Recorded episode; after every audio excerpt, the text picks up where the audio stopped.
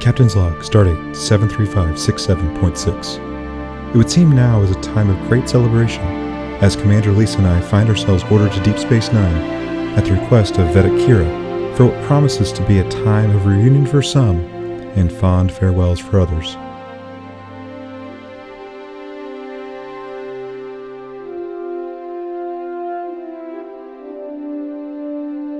This episode of These Are the Voyages is dedicated to being together.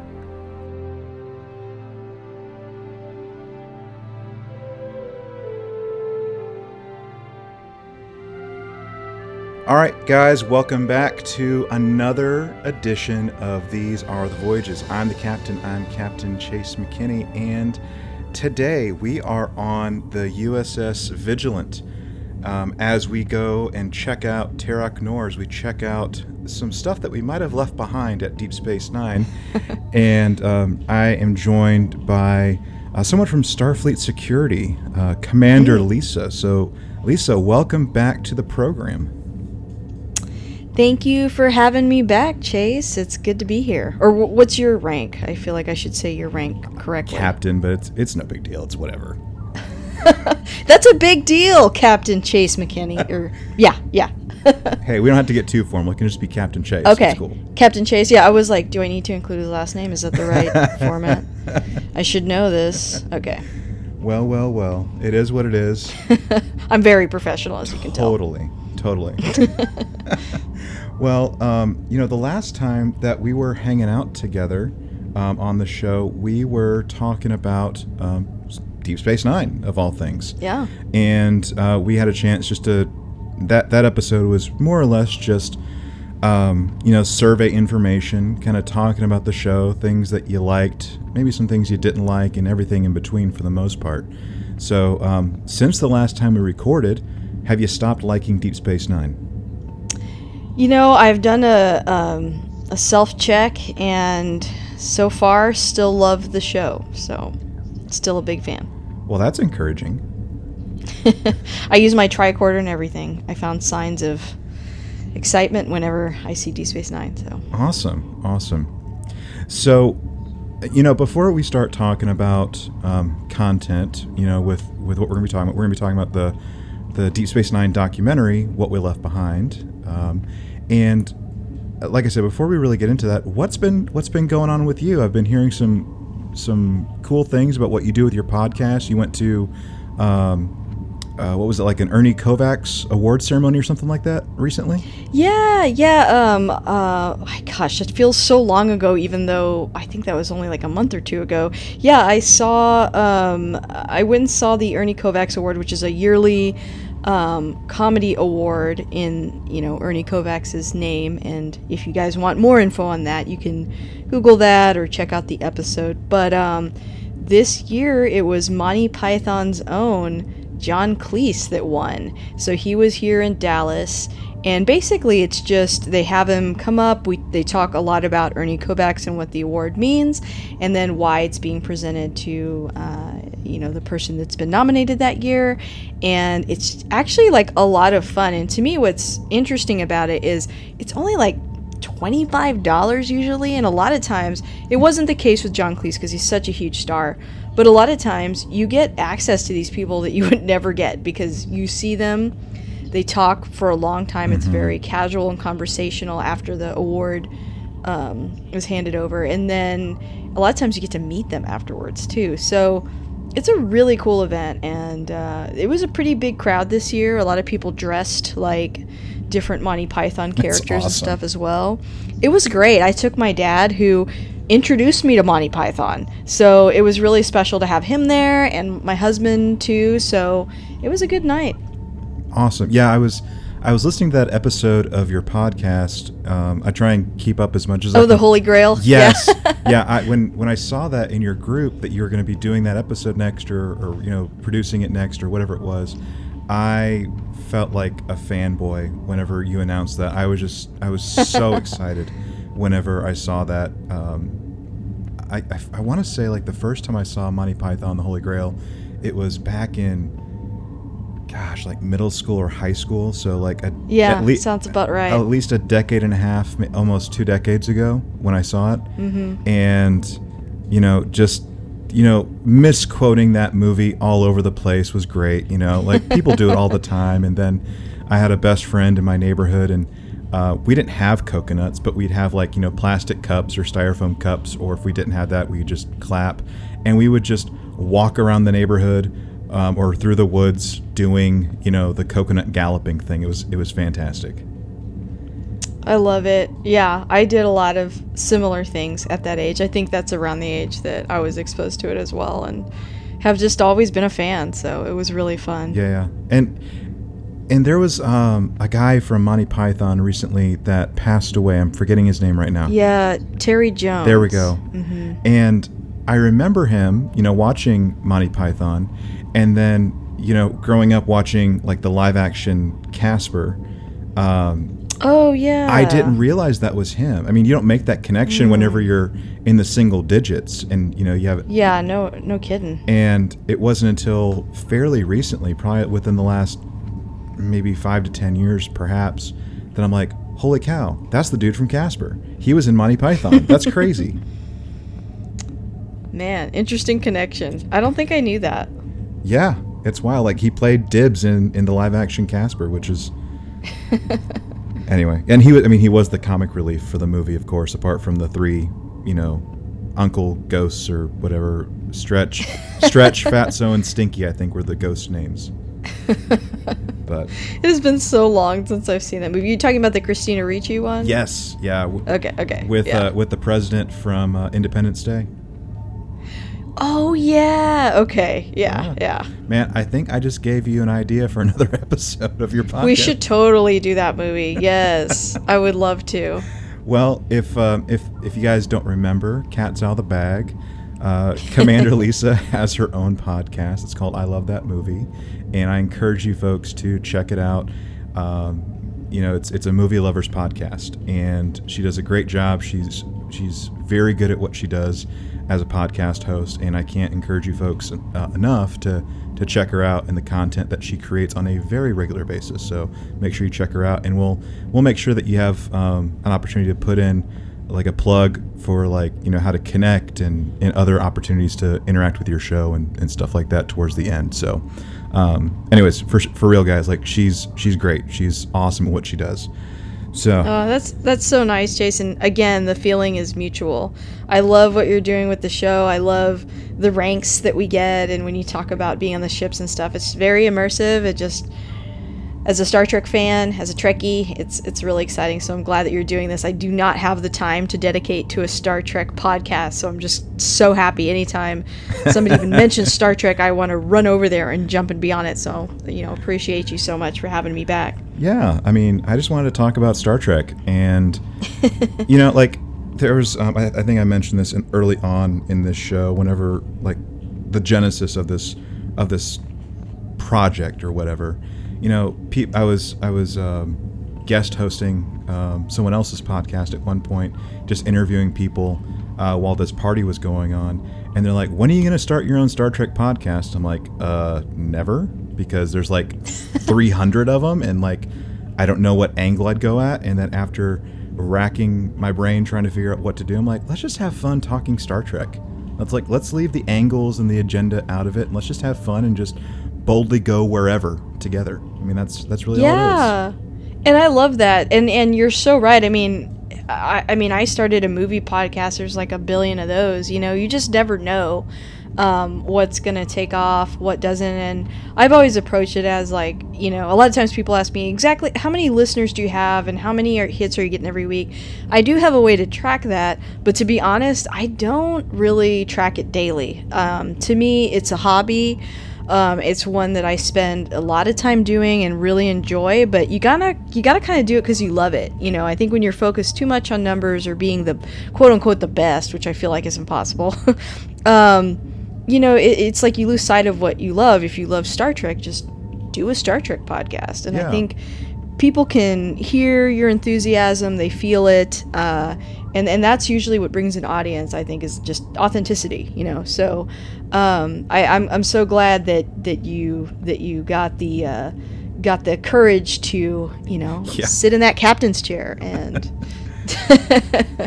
and engage. I don't know. Yeah. Oh, I see what you did there. Well done. So, so speaking of speaking of, um, you know, the audience for this podcast, you know, we're we're certainly we certainly have some great listeners um, that tune in uh, on the regular and that are part of the group and stuff like that. But something pretty exciting just recently happened. You know, by the time you've you guys are hearing this, this will be pretty recent news. Um, but um, I don't know if you saw this, Lisa, but the um, the director of the first three episodes of Star Trek Picard uh, just recently um, answered a question um, Ooh, how Of- exciting! of mine that I put on her Twitter, and I was like, you know, inquiring minds need to know where is this Ressikan flute? Is it in the Picard playroom, or is it at his, or is it at the chateau? And she replied directly back, and she said, the Ressikan flute is at the chateau. So that was cool. Now, That's awesome. well, that's not the most awesome part. Okay, so It gets better. Okay. it, it gets it gets a heck of a lot better in my opinion. so just recently, I'm minding up my own business, preparing for you know this show and you know planning out you know future shows for for this podcast, and I get a ding on the Instagram account for this podcast, and I see that there's a new follower. I see a little follower icon, and I open it up, and I about drop to the floor. The director, that same director of the first three episodes of Star Trek Picard, is now following this podcast on Instagram. Yay! That's so great. I'm so happy for you. That's really cool. That is a that is a win for for all of us on this podcast. So Heck yeah. so it's not just my victory, you know. It's it's all of It's our, shared. It is our, a shared victory for you know Mm. that, that's what I'm trying to do. I'm trying to make this inclusive for everyone. So uh, yeah. I mean, that's the Starfleet way, really. So yeah. you, you're, you've got that mindset going. I love it. So, I mean, you know, Miss Culpepper, if you're listening, we love what you're doing, and we, we ask that you keep it up. And the invitation, the door is always open for you to come on and be a guest of this podcast. So, you know, let us know when you want to make it so with us. That's all I got to say. so, anyway, so I guess I, I keep on, you know, kicking the football or putting or throwing the football down the field a little bit more, which is kind of funny because we were talking about how much we know nothing about football before the show, but We know there's a ball involved and it's, kicking. It's brown, I think. Yeah, laces, I think. there might be, uh, but um, you know, recently we've had um, Star Trek Picard, um, brand new series come out on CBS All Access, and um, I don't want to spend too much time talking about it, but you know, we've done some reaction episodes where you know myself and um, Commander Eric, we've we've kind of talked about it last uh, couple weeks, and you know we're you know there's a third episode that y'all will have the opportunity to listen to here pretty soon, but what have been, what's been your reaction or your reception to this new Picard series that's come out? Well, I've only seen the first episode because I have to reactivate my CBS um, All Access, um, and I will do that because I need to keep seeing this. But um, I saw it for free, the first episode on YouTube, which I think was a great idea. I love it when they do that. Um, but the first episode that I saw, I I loved. It's a really cool angle. You know, again, I I've only seen one episode, but it seems like from what I'm seeing, uh, there's some sort of Borg connection with uh, Picard and his connection with this girl that is also a twin, and there were a bunch of twins, and you know, there's a lot of story that we have to get into about why androids were banned. They talked a little bit about that, um, but I felt like it was a lot of world building for one episode that didn't feel rushed to me. It felt you know, like it made sense. It's building off stuff we already know. And I think that's a great angle to come from because, you know, I think they established that with um, TNG. First of all, the Borg were their most interesting adversaries of the whole show. I mean, it, they're just so interesting that they bled into Voyager. I mean, it's just, it's a great, they're great baddies. And so um, the fact that Locutus happened and then he's reformed, I mean, that always leaves the door open for it's not all clear, you know, like no matter how far he gets away from it. For sure. Um, I love that he's angry at Starfleet and he's calling calling them out on their um, inability to hold up their own, uh, you know, standards. Um, and I, I love that, you know, because it, it gets us on his side automatically. If he's, you know, defending the principles of Starfleet, I mean, we're automatically going to go, yeah, exactly. Jean Luc Picard's right, you know, and so it's a really good way, I think, to draw in the audience and and get them on board. And um, I like the new characters that they've introduced thus far as well. Um, and there seems to be some weird uh, Battle Angel Alita stuff happening with the Right. with the young girl, and I loved it. I was like, that's a great angle to go, and uh, I'm not mad when you know you introduce more action to Star Trek, even though I do like the character driven stuff because I, I have faith that it's gonna remain character driven. So, yeah, those are my thoughts so far. Awesome. Yeah. Yeah, like the the Locutus thing and the Borg thing, we know there's going to certainly be a connection and I don't think I'm really spoiling anything because it's the first episode and we're now 2 weeks out from it, 2 3 weeks out from it having premiered. Um, and it's available for free on YouTube for a limited time, so you can you have no reason to not go watch it at this point. But you know, we're we're we've noticed that with this first episode of Picard, how essential the viewing of uh, the season two episode, "The Measure of a Man," really is to this story. So, if if there's any newbies out there, first off, welcome. We're so happy that you're here. Second, if you're wanting to jump in, just jump in. Don't worry about the, the stuff. Just enjoy it while you while it's out. And if you want to go back and watch it, great. But if you do want to watch something to kind of prep you, turn on season two, episode uh, something, "The Measure of a Man," and it's a fa- fantastic, fantastic episode of of the Next Generation. It's one of my absolute favorites.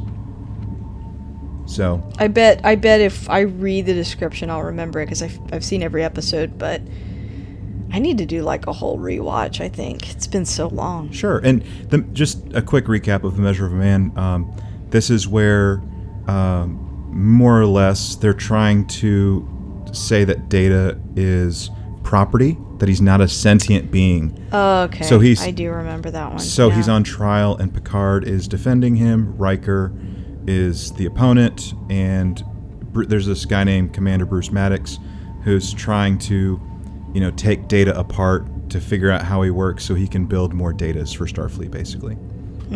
so, okay. very very powerful episode. That's probably pretty essential to to this show in general with Star Trek Picard. Okay. So, anyway. Awesome. Yeah. Well, I'm. It sounds like you're enjoying it at this point. I'm certainly enjoying it. Um, not every show is perfect. There are certainly some, you know, hiccups here and there, but for the most part, it's a good show. It feels like it's Star Trek. You know, it's a breath of fresh air, is what I was telling Eric. But um, I could talk about Picard all day long, the, the TV show, but I won't. um, so, getting back to this, you know, we're, we're actually further down the field now. We're actually going to pick the football up and actually do something with it, whatever they do with footballs. And so, um, so Deep Space Nine was um, a show that was on from 93 to 99, if I'm not mistaken. And Sounds right. and Deep Space Nine was, um, it's I think it's been called a couple different names. Like it's been like the middle child, the black sheep, the redheaded stepchild of Star Trek um, shows. Uh, would you say that's pretty accurate? yeah, Deep Sleep Nine. I've heard that uh, before too. You know an abomination. Uh, yeah you know it's different. Uh, it's different from all the other star treks and i think that it had a lot of uh, what we're going to talk about actually today is just ha- what they were up against you know coming off the heels of an incredibly popular show the next generation and then taking a hard left which you think could work but it didn't at the time. I think it was the wrong time for this show I think this show would have done much better now. Um, but yeah, I think that that's a familiar sentiment. I defended the show constantly when I was younger. I started watching, I think, around season three or four is when I really got into it. Okay. So it had already been on TV and just fell in love with it. And then, you know, I back then you couldn't just pull up any episode you wanted to. So I had to either try to buy some VHS tapes or, um, you know, hope that it came back on TV so I could see it. Uh, but I was always defending it to everybody. Um, and almost no one I knew liked it. So it was just me.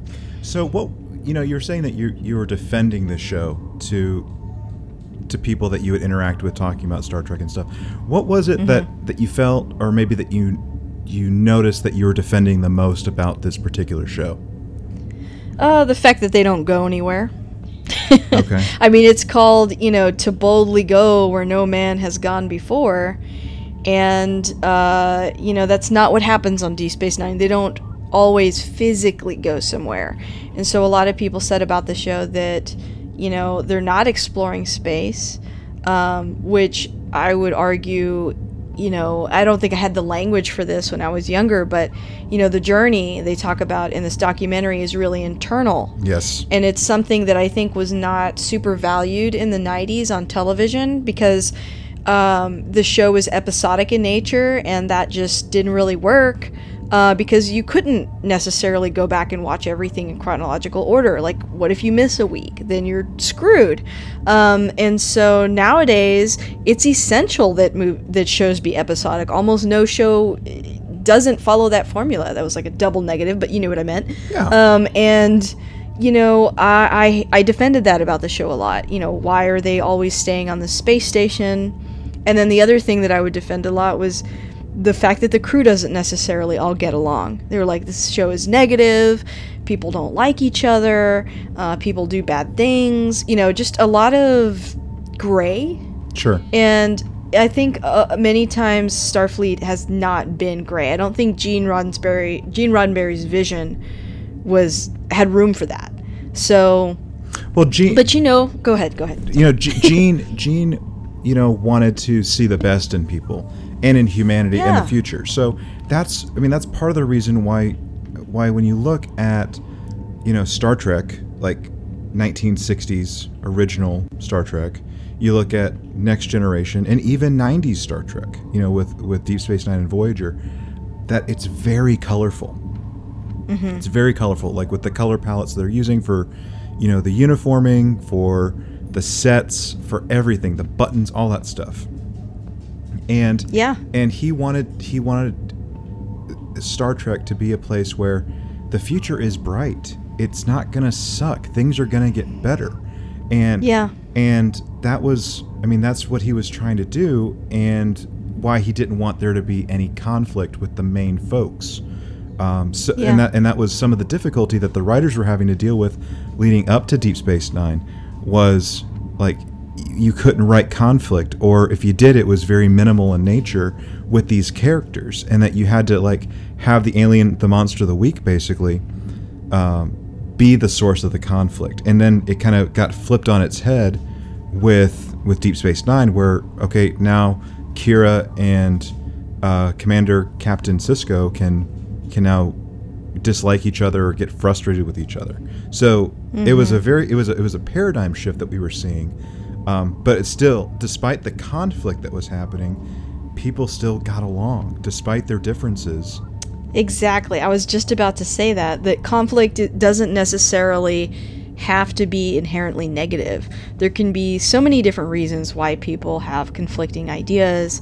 Um, and I think this show explored that. You know, a lot of the Star Trek that we saw before this um, you know, a lot of them came from a similar background. There would maybe be one or two characters that, you know, like we had Spock, he's Vulcan, or Data, an android, but most people in Starfleet on the, you know, main cast, they're human and they come from Earth, you know, and so they have a lot of shared, you know, common beliefs and ideas. But what was different about DS9 is you had Starfleet, and then you had Bajor, and then you had Cardassians, and then you had, you know, the Dominion, and it was like it was really complicated. Um, and you know, how do people coexist and get along? Um, and I liked that. I think that appealed to me even back then. This idea that maybe we don't all agree, but it is possible to find common ground, even when things get heated, even when there's conflict. Yeah. Um, to me, that was optimistic, but I, I can see and understand why not everybody feels that way. And I mean, I'm not going to sit here and lie to you. When you watch TNG and how much love the whole cast has for each other and the original series, I mean, there's just something really great about that. So I, you know, I think this is just a different kind of show. Uh, but certainly, I, I love, I love it all. Yeah, yeah, and and like I was telling you the the first time that we were talking about Deep Space Nine, you know, I didn't like it at first, but now Deep Space Nine is in my top three of nice. of Star Trek shows. So um, really, really enjoy it. Um, I haven't done um, a full watch through uh, recently, but I'm planning to. So that'll happen eventually. Yay! So, so with that, I mean, we could rehash Deep Space Nine all we want, but we're here to talk about a documentary. So, yes, there. Um, the name of this documentary is called "What We Left Behind."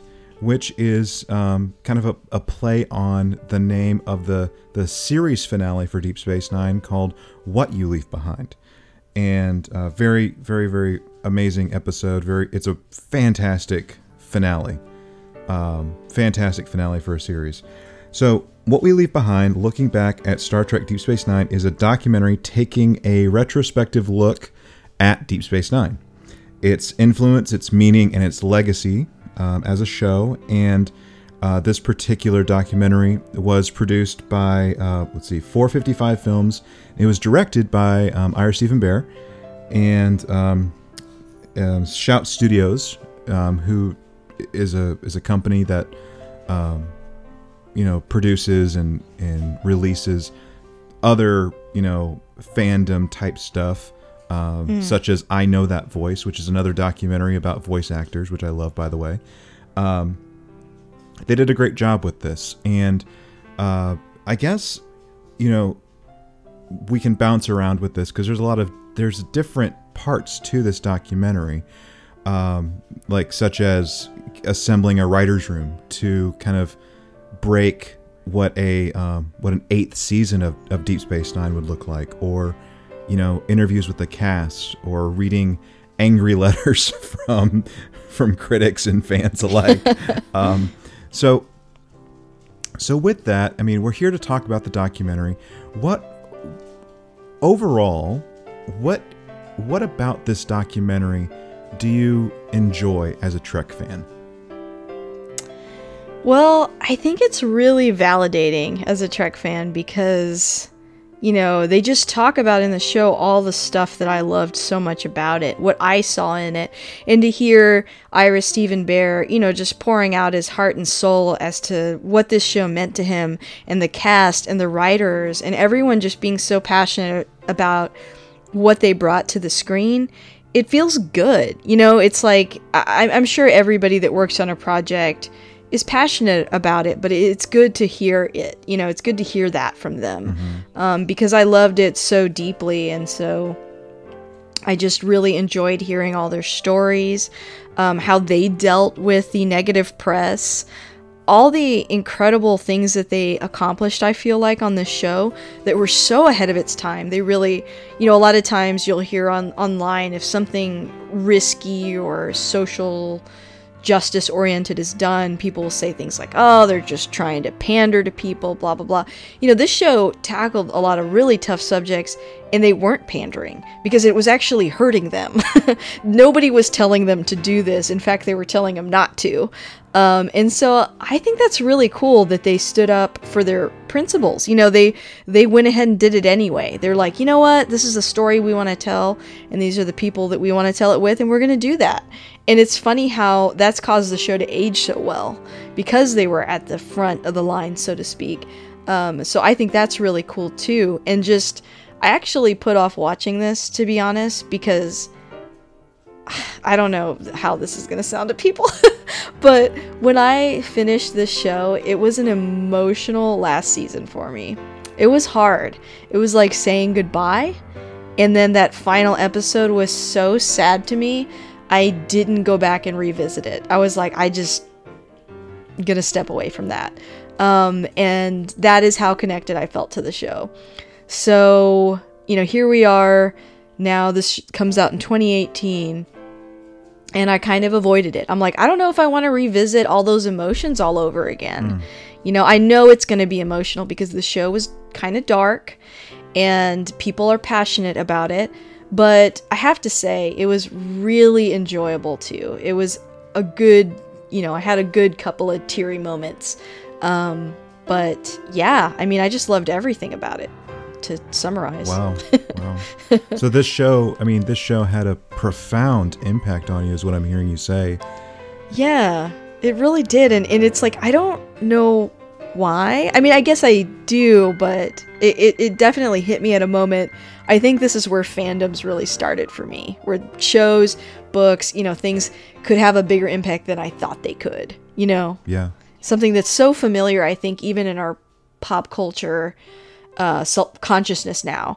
But back then, it's like, when I felt this way, people were just like, "Are you okay?" But it's like I feel it's a little more socially acceptable now. But yeah, it was probably the first big thing that I got into. Wow. Wow. Yeah, it's it's it's amazing that these these characters that we we go on this journey with, that we go on these voyages with, you know, week in, week out for months and years, maybe even decades in, in some instances, depending on the, the show or the movie, whatever it might be. Just knowing that they're fictional characters, but to us they are just they are they're real people. And Yeah, pretty much. I mean, the only thing that I can really compare it to, I, I compare it all the time actually, but it's like those Harry Potter books I felt that way about. You know, I read all seven books, and at the end, I was teary eyed. I'm like, I have to say goodbye to my friends. You know, it's just great when characters' stories and, you know, their personalities and everything about them are so fleshed out that you get to you get to experience that. It's really fun, you know. Hmm. Yeah.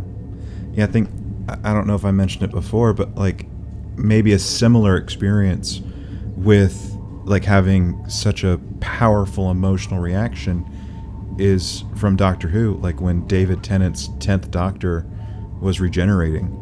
Like my wife cannot watch that that episode with me because I am a basket case. And I've seen that episode like I can't tell you how many times, but like it gives me such an emotional reaction. So although it's not Star Trek, I can certainly appreciate what you're saying and respect what you're saying about this emotional bond, this this mental emotional connection that you have with a show and with with the characters contained therein um, is very real. It's very real. And um, anyway, that's that's that's wonderful. It's awesome that um, that Deep Space Nine meant that much to you. Yeah, and I think I was saying a little bit on Twitter that I think part of it was when I saw this, they were just naturally some tough years, you know, junior high, high school are tough years, and my parents were both working really hard and very busy people. Um, they were great parents, but they were busy, um, which is normal. But I found a lot of solace in diving into this little universe, you know, and um, really appreciated it. I'm also an only child, in case you haven't heard me on the show before. So it's like I had a lot of free time, is what I'm saying. Well, hey, how about that? and it was filled with, you know, my, my parents were like, you know what, this is fine, because it's good stuff. You know, it's not going to lead her down a dark path. So she can be as crazily into Star Trek as she wants. Um, it's it's and, and it was good, yeah. It's it's interesting that you say that. Oh, this is fine. It's not going to lead her down a dark path. This show is considered to be dark Trek I know. of all things. But isn't that perfect for a teenager? Like, in your darkest moment, quote unquote. right? Yeah. So okay, so going going through this documentary, um, we we open it up to um, some folks singing. Okay, and um, Mm. I guess we'll just go ahead and talk about this in general. So the opening and closing, it's a bookend with singing. So we have um, the actors that played, uh, what was it? Damar, Quark, Weyoun, and Rom, if I'm not mistaken, You're right, yeah. um, that are, are all singing. Um, they're singing like, you know, Lounge style. Mm-hmm. Yeah, lounge style show tunes, basically, or just lounge style music. So, what was that? What would you think of that? With with the the with with it not being Vic Fontaine opening it up, what'd you think of that? So I happen to know from going to so many different Star Trek conventions that uh, Max Grodenchik and the crew, this is something they do at conventions. They sing. They have a show, um, and they're not the only actors that do this. I believe the the Dabo girl does it too. Chase Masterson. Um, that's right. Yeah. And um, you know, when I first heard about that little opening act, I was like, eh, I never paid for it. I never went and saw it. But when I saw it in the documentary, I was like, wow, they can really sing. Like this is entertaining, and I love that the way I love the way that they um, wove in, you know, Star Trek into their songs. They're not bad; they're good. And I realized that maybe I was being a little bit, I don't know, like I was judging them without even hearing them sing um, because I think there's sort of a stigma with actors, right? Like when they try something else, like I'm going to be a singer, we're all like dramatic eye roll. But the reality is, they're entertainers. You know, I mean, they're already in an art, they're acting. Is it really such a stretch that they would sing too, like or write or direct? Like none of that should be off limits or surprising. So. I, I loved it. I was like, it's cool. I get to see this because as I saw it, I thought I've missed out in the past. I should have got that ticket. Maybe I will next time. Yeah, yeah, and and whenever I saw that, so I, I didn't know that. I wasn't aware of that, and I think it's in like a quick, just cut of like a scene or something somewhere in the documentary where you see them on stage at like an STLV singing, and I'm like, mm-hmm. okay, or maybe I saw that somewhere else, and I, I didn't really think too much of it because like when I think of of lounge singing, I think of Vic Fontaine. Right. You know, and and him doing all the Dino, all the the the old Blue Eyes Frank Sinatra stuff, right, and all the other Rat sure. Rat Pack style, you know, music of that era. And it, it was just it was weird, but it was it was okay at the same time. Like I didn't have any issues with it, but um, but yeah, like I didn't know Quark could sing. You know, I didn't know Armin mm-hmm. Shimerman could sing. That was that was pretty cool.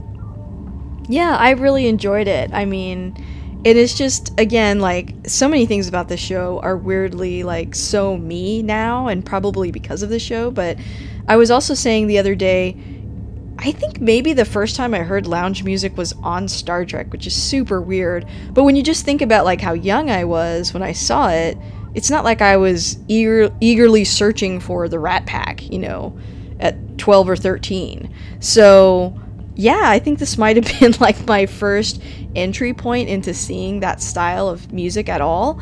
And to this day, still really love it and kind of forgot that I first saw it on Star Trek. It's wild. But now when I see it, I'm just like, oh yeah, this is like all those things together. Like earlier last year, Nick and I went on our um, on an anniversary trip to Vegas, and one of the th- one of the things we did was we saw uh, a show called The Rat Pack is Back and it was like an impersonation show of like you know frank sinatra and dean martin um, and it, w- it was really good. But it's like it's weird thinking okay my entry point to that is just so dramatically different from most people's i'm sure.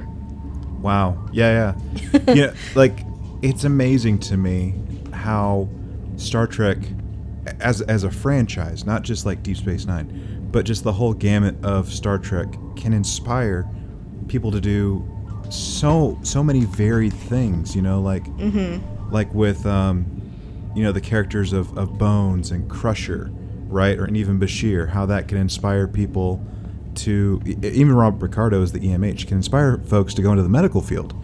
Oh, absolutely. Or, yeah. or you know, um, Marina Sirtis's you know character of, of Deanna Troi going into mental health, like with psychology and counseling and social work and stuff like that. And now here we are we have a young girl, you know, in junior high and high school, you know, introducing this appreciation for lounge music. Yeah, so random. like there may be something else to that. Like I don't know if lounge covers were like popular at that time or but I mean I had a James Darren CD. So I think I got it signed by him too. Hmm. So I mean I, I was I was all in for sure. Okay. And yeah, and Buble wasn't even around by then, I don't think.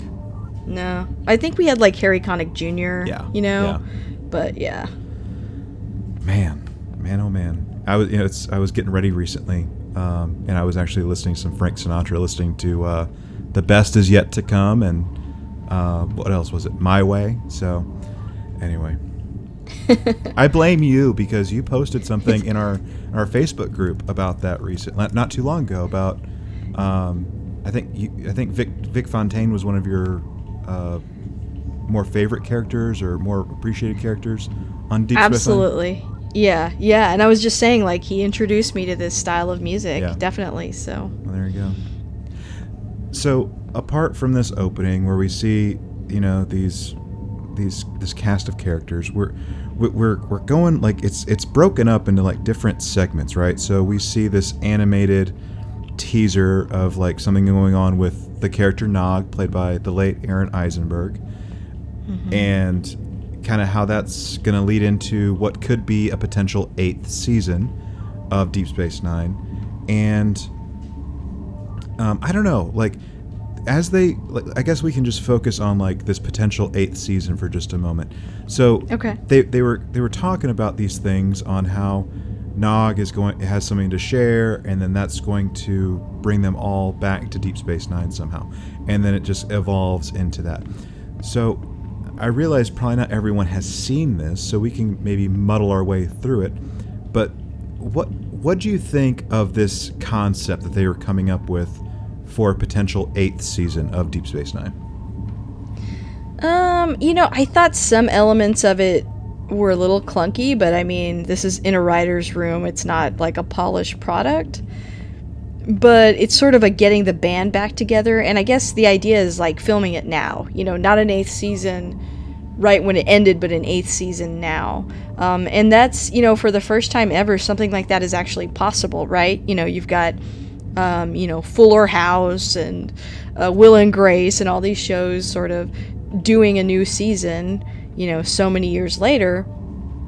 So it's something that could actually happen. I don't think it's going to happen, but it's something that could happen. And uh, I liked a lot of the ideas they were bouncing around for sure. The different roles that people were going to have, like Nana Visitor's character Kira being in charge of the uh, whole, you know, D Space Nine, but she's now a what do they call him? A Kai Winn? Uh, Ka- a vet. I think she was a Vedek because Vedek. Okay. so like okay. I think the and I don't know, you know the the Roman Catholic, you know clergy ranks or whatever it's called. So apologies, no one hate tweet me for not knowing that stuff.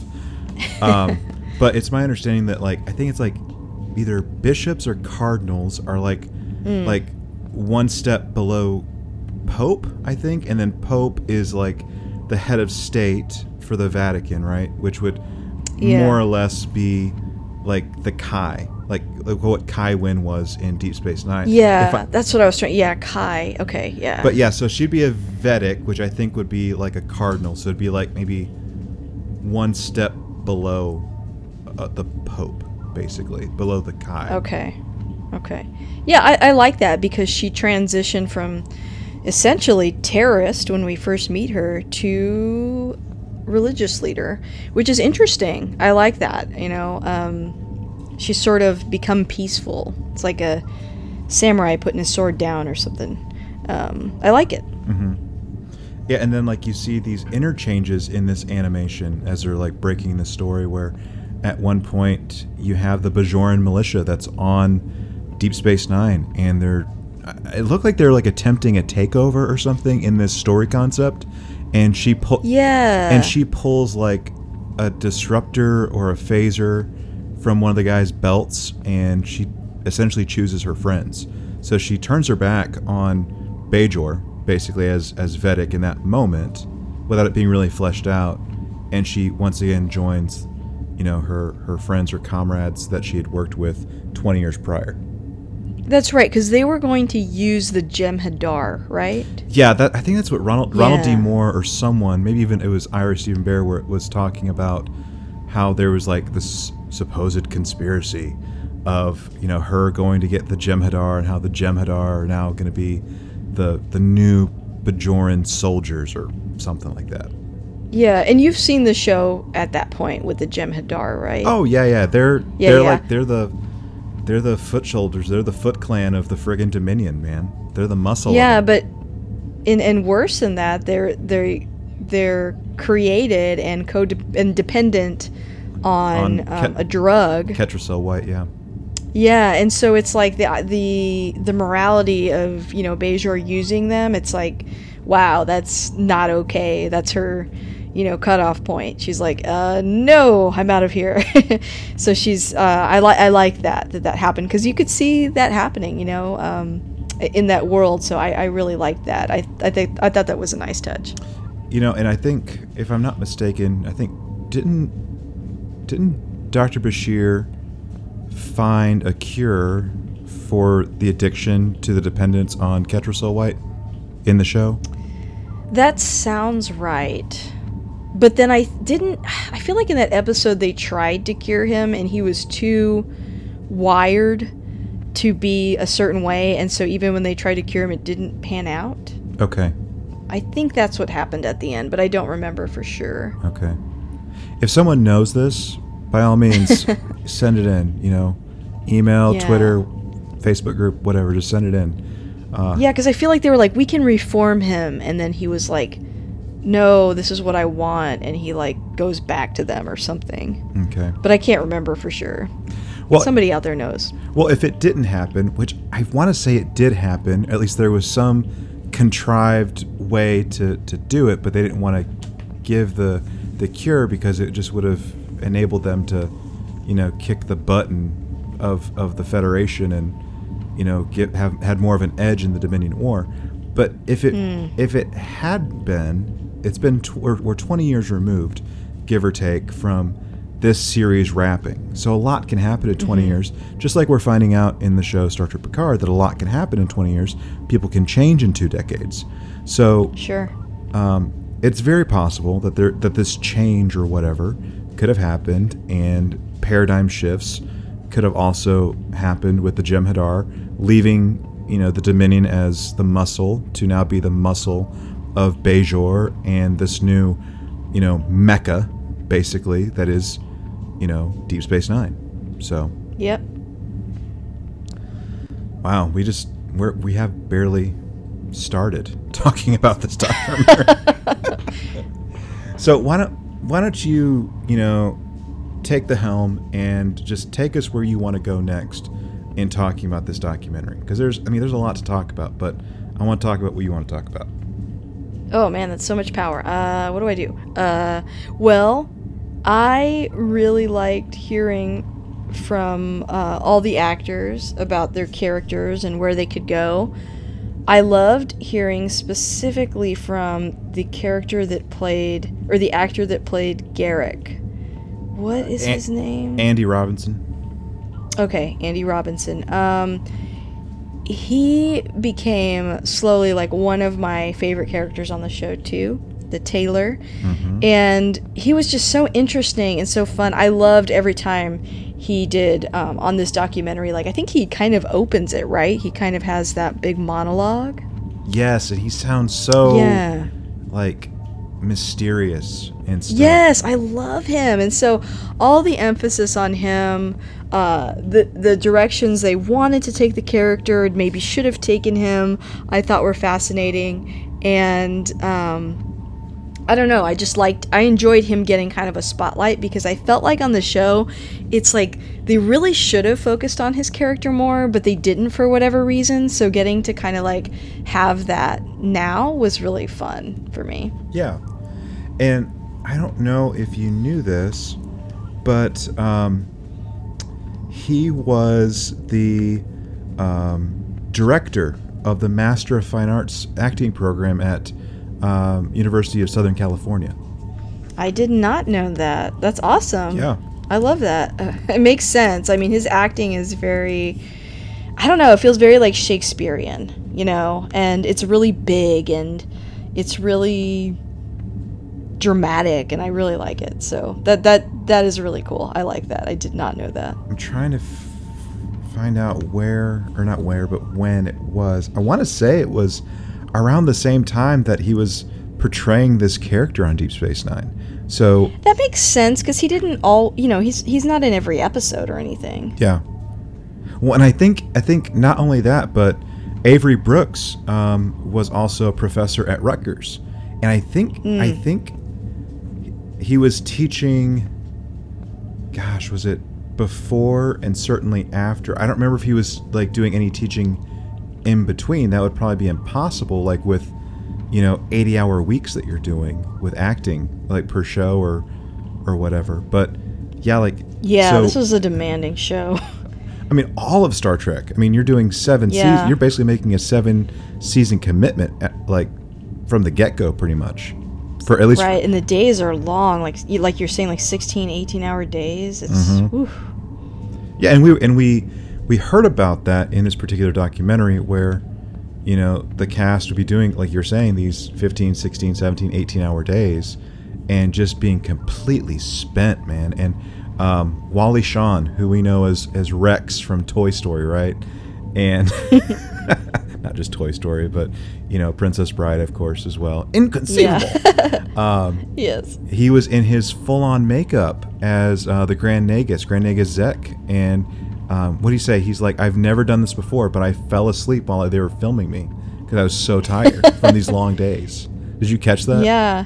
Yeah, I did. That, that that's so funny. I love him so much. He's so he just seems so sweet. Yeah.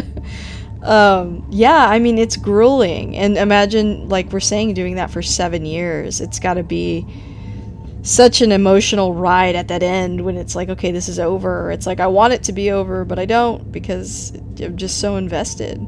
Um yeah, man. The things those actors went through to portray those characters. Wow. For us. for Yeah, us. just for our amusement. Yeah. yeah, and then you know, and that's the thing that I think. Um, what was it? Um, Ira Steven Behr was kind of talking about at one point, is that actors they want to do a job because they want to be loved and liked, and Yeah. and they weren't really getting like all these lovey-dovey feelings from the fans at the time. True. Very true.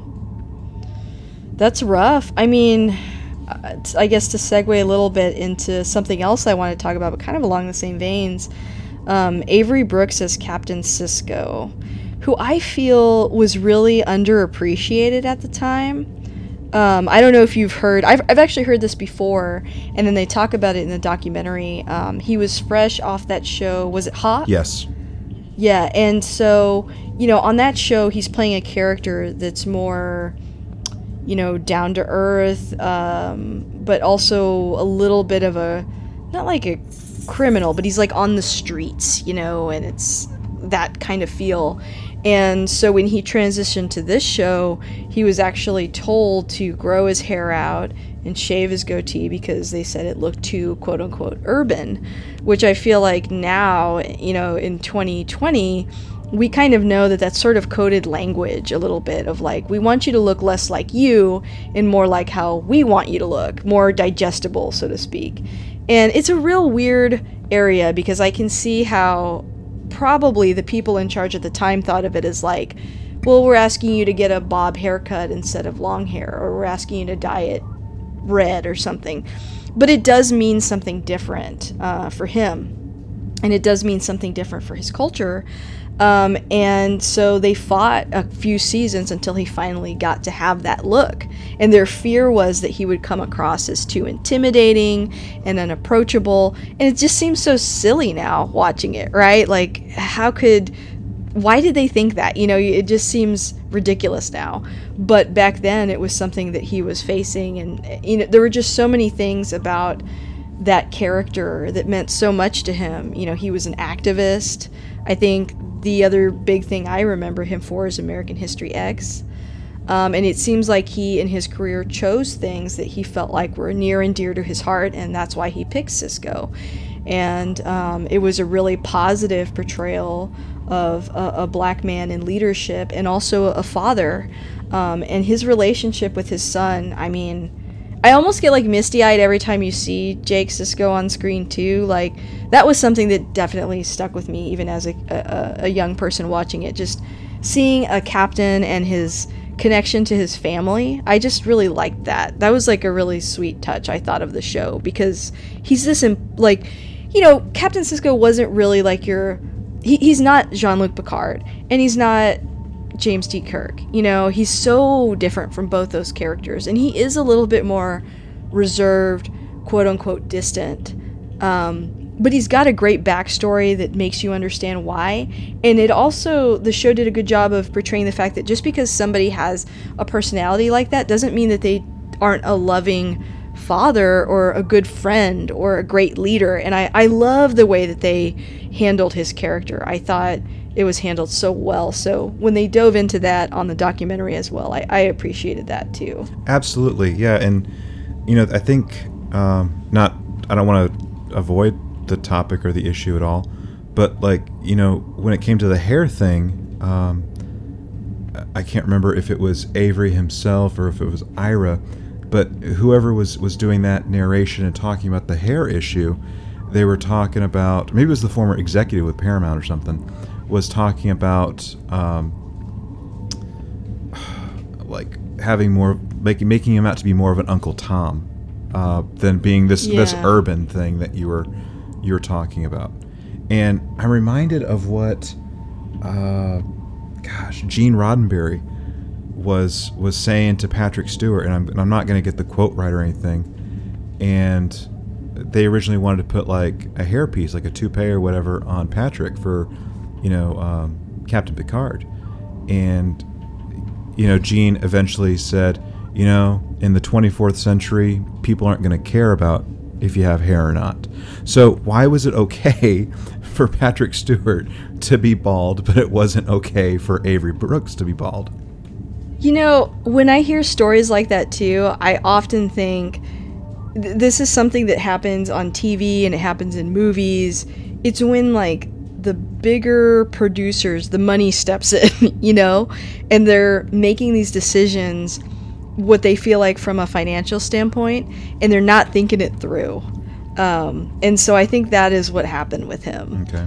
Um, and, and it is inconsistent. I mean, you're right. Um, and it, and I don't think they thought about how that decision would look later. You know, when we're looking back at it, we're noticing that that's not the same. Um, and so, yeah, I think that that's what happens sometimes. Is like they they go along with what they think general audiences want, but they sometimes miss the mark and you know in this case could come across pretty you know offensive um, so i'm glad that he was able to win that war after three seasons but yeah it's like it's almost like in that first season they don't want to do anything quote unquote wrong but then sometimes it's like they're actually doing something wrong by being so overly you know policing the cast as to everything that they're doing. Yeah. Um, when it really ultimately does not matter. I mean, in the future, yeah, it's like we're not going to worry about all this stuff. I mean, look, in the first Star Trek series, they put a Russian character on the show at a time where that was, you know, considered dicey. So it's like this is just in the vein of the show. Just don't worry about that stuff, you know? So I think I think that was definitely a mistake that got rectified. But they did a lot of really cool stuff on the show too, um, addressing issues like that. So it's not like I'm coming down on the whole show or anything, but just something that I noticed. So yeah, thought about it. Yeah, and you know. and to your point, like with with the original run of Star Trek in the '60s, I mean the whole diversity with that with that decision was intentional because again. Yeah this isn't set in the 1960s, right? This is sent or this is set in the 23rd century where people have put their differences behind him where mm-hmm. you know you don't you know you don't listen to a black woman in like the 1960s and Gene Rod- right. and Gene Roddenberry strategically made Nichelle Nichols' character of Uhura the communication officer for crying out loud. You know, you ha- you had to talk to her to get anything done pretty much.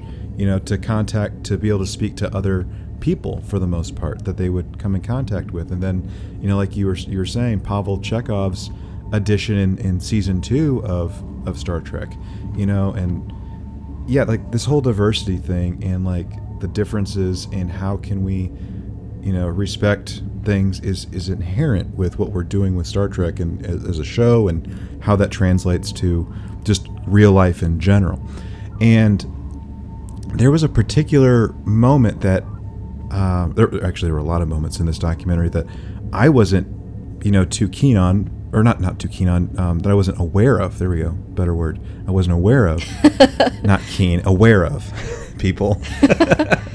and that that had to do with like the episode. I think it was um, Sanctuary, like with all the homelessness thing, and how that has really and truly be, seemed like it's become like very prophetic, very fortuitous of you know what has happened now, twenty years, twenty ish years after that particular story has aired. Yeah, that's just that. I, I am right with you. Same same thought process. Um, there were several issues that they tackled on the show that I was way too young to realize things were happening in real life that were echoing that. Um, and yeah, that the the issue of homelessness is something that I actually kind of spend a lot of time thinking about, talking about. You know, I, I won't say working on because I'm I do I don't feel like I do anywhere near enough to, to say that, but it is an issue that I care about and it's one that affects all of us, you know, in real time. And it really got me when they showed that clip of uh, Dr. Bashir asking all those questions like, well, how could they do this and how could they do that? Or uh, it might have been Sisko asking that. But one, one of the characters said something like, well, they just didn't want to see him. They just wanted to push him aside. And that, whew, that struck a chord with me, especially because I feel like I live in an area where that's that's true. You know, if you compare where I live to say California, um, I do feel like we sort of hide the homelessness problem, um, and yeah, wow, it's like again this this documentary. it's like it brought up so many serious topics that you know a part of me was like, I don't know if I can go there today, and then I I was like, well, I got to watch it because we're going to talk about it. So um, I'm glad that I did. You know, sometimes things that we don't want to revisit or think about, we, we need to, you know, and they packaged it in such a way on the show that I, I like I said, I didn't even notice when I watched it when I was younger, but. Um, I think they talked a, a couple times about getting feedback like, "Oh, you guys are beating us over the head with stuff," but I would say overall they they slowly introduced ideas in and um, made you think a little bit without it being you know quote unquote exhausting mm-hmm. so i think they, they they struck a really nice balance but yeah they they named several things that happened on the show that i it didn't even occur to me mm-hmm. the fact that you know kira nerys her character um, nana visitor plays a character that you know I, I mentioned it once before but is essentially a terrorist and they were like we did this pre 9-11 so post 9-11 probably couldn't have even had her as a main character. And I'm like, wow, that is that's something to think about, right? Like, is it just, that wild? That's so wild, isn't it? Weird. Yeah, and it's like I didn't think of her that way. You know, I thought of her. I, I know that she did things that were, quote unquote, terrorism. Um, this is probably going to flag me on the list now. Um, but, you know, that, that's not the way I identified her. I thought of her as a freedom fighter, as a warrior, um, as a complicated person with a difficult past. And so it's like this idea that they were portraying a character that way with a lot of nuance. And then the fact that after 9 11 happened, they probably wouldn't even be able to. Um, yeah. It just brings up all kinds of questions in my mind about, like, what are the ethics of that? You know, is that okay? Um, wow, I just you know I, I never noticed all this stuff when I when I watched it back then. I I think I saw glimpses of what they were trying to talk about, but certainly all these years later, a, a lot of stuff is a lot clearer now. You know. Yeah, and you know I lived in in basically downtown Dallas for about three years, and then I lived you know just north of Dallas for about a year. So I mean I was in basically the heart of Dallas for four years um, for for a time, and I couldn't go anywhere near my apartment without having a panhandler come up to me at like at a 7-Eleven while I was pumping gas, um, asking for for money or a meal or something like that. In fact, I was like doing some of my early counseling training at a homeless shelter where I was counseling um, homeless people that were that were in this like resident program you know, trying to get back on their feet and stuff. And then, you know, like you were talking about with with the character of Kira, how she's, you know, from one perspective, she's a freedom fighter, but from someone else's perspective, on the other hand, she's seen as a terrorist. And and I think it was in the show that they, or in the, in the documentary that they were talking about this this dichotomy of that, right? Where, you know, George Washington to Americans is seen as this hero, you know, a founding father, this noble person, or, or whatever descriptors you want to assign to him, right? But to the British, I mean, he was a terrorist. So it's it's all about like how you see and how you hold these people and whatever esteem that you do that's going to color your experience of them. And right. And um, so the show went off the air in 1999. So this was two years before the attack, um, you know, on New York with the, the Twin Towers and and stuff happened, you know, in September of 2001. So they probably wouldn't have been able to get away with some of these stories. But, you know, I, I'm reminded of a different show that that Eric and I talk about, or at least we allude to from time to time, and that's the show 24. Like when 24 came out in 2001, right? It came out the fall of 2001, if I'm not mistaken, originally. And one of the first ones was going to be a plane. Like I think that one of the original scenes was going to be a plane flying into a building, and that was supposed to air before before the 9/11 attacks. And, wow. And they couldn't air that. They chose not to air that, and I think they changed changed the pilot or some of the episodes as a result of that. So it's it's very interesting how this stuff has developed and how it's not only affected um, how we view characters, how we view these things, such as homelessness, such as you know perspectives of you know being a freedom fighter or being a terrorist, but how it's also colored our media and our experiences of media as a result. Oh, absolutely. I mean, when you said that, it reminds me of like, you know, uh, another great example would be on The Matrix. Uh, you know, they walk in and fire these guns, and then Columbine happened, and it's like it's weird. Sometimes life, real life, you know, completely changes how you view certain things, how you view certain scenes. So, you know, it's de- it's definitely not just this show, but yeah, it's like I think you know this. I keep saying the show had a lot of shades of gray, where you had to look at things from different people's perspectives, and ha- you have to make your own personal moral judgment. And the show isn't necessarily making one for you, and I think that's kind of scary. We like to deal in absolutes, and I could definitely completely understand why, after a, a, horrific event, you know, at least for a while, people are like, okay, I don't want to see Shades of Grey when it comes to this because of what just happened, you know. So I, I can understand that too. But then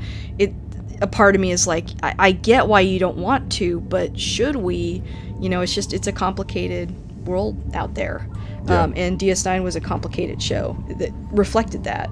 Yeah, and and you know with the show being per, very progressive, and again, you know, you and I, you know, we're we're roughly the same age. I mean, give or take a couple years, but you know, we were younger when this was actually coming out. Like I did not watch this show when I was a kid. You did, and mm-hmm. you might not like stuff's gonna go over your head. Like like we're talking about like with this homelessness and this terrorism stuff, among other things, right? I mean, there's a lot more stuff, but with the show being progressive, I mean, they were also um, taking a pretty big chance with like the character of Jadzia and like even talking about LGBTQ plus issues at this point mm-hmm. in the timeline as well. Yeah, um, I, I hadn't even thought about that. I guess I hadn't thought about it in a long time. I remember when that episode aired where she, uh, where Jadzia's character kisses a woman, and it's sort of a, you know, it, it's like yes, technically on screen you're seeing two women kiss, but she was, I think, married to this woman or dated this woman as a man because she's Trill, and so the last host was male, and so they had a connection, a relationship before she was in a female body, so it was sort of kind of dancing around the issue a little bit, but I, I remember when that aired, and I think even when it aired, censors were like, no. You know, I mean, censors are upset about that now, but back then it was worse. Um, and I, I really liked the part where Ira, um, they talked about that issue, and he put a question mark, and he said, I don't want to claim that we tackled this issue when we didn't fully do that. It's like I feel like I pulled a lot of punches and I was too scared to go there, so I'm not going to give myself that credit. And man, I was just like that that's impressive. You know, he's got a big personality and this this project is his baby, so for him to like take a step back and say that's not something I accomplished. I thought that was really cool of him. He, it was really humble. I thought. Yeah, and abs- absolutely. You know, it was it was kind of funny whenever he was in that that editing lab or, or room or whatever it was, right? You know, whenever they were mm-hmm. going through the on-screen prompts of this is what we did, this is what we didn't do, type of thing, and then like you know checking it off on this LCARS terminal uh, of sorts, right? And yeah, that, that that was great. I loved I loved seeing that and the inclusion of um, uh, Okuda, um, who actually designed the LCARS. You know, talking about his contribution to you know parts of the design of of uh, like the terminals and, and other stuff that he did. Uh, and uh, I'm not, I guess, kind of like segueing a little bit, but like just the set itself, like what they say it was um 80 foot radius, like fully functional set. Like, I never even thought about that, but you know, on the next generation, a lot of times they're in a room. They're like on the bridge or they're at, you know, the sick bay or they're in you know like a tunnel or but it's not like as big as the promenade. So i never thought about the fact that they had to make a much bigger set. Is that that's the set you're talking about right? Right yeah like you know where uh, yeah. Uh, like jake and and nog would like kind of hang off the railing yeah. Yeah yeah.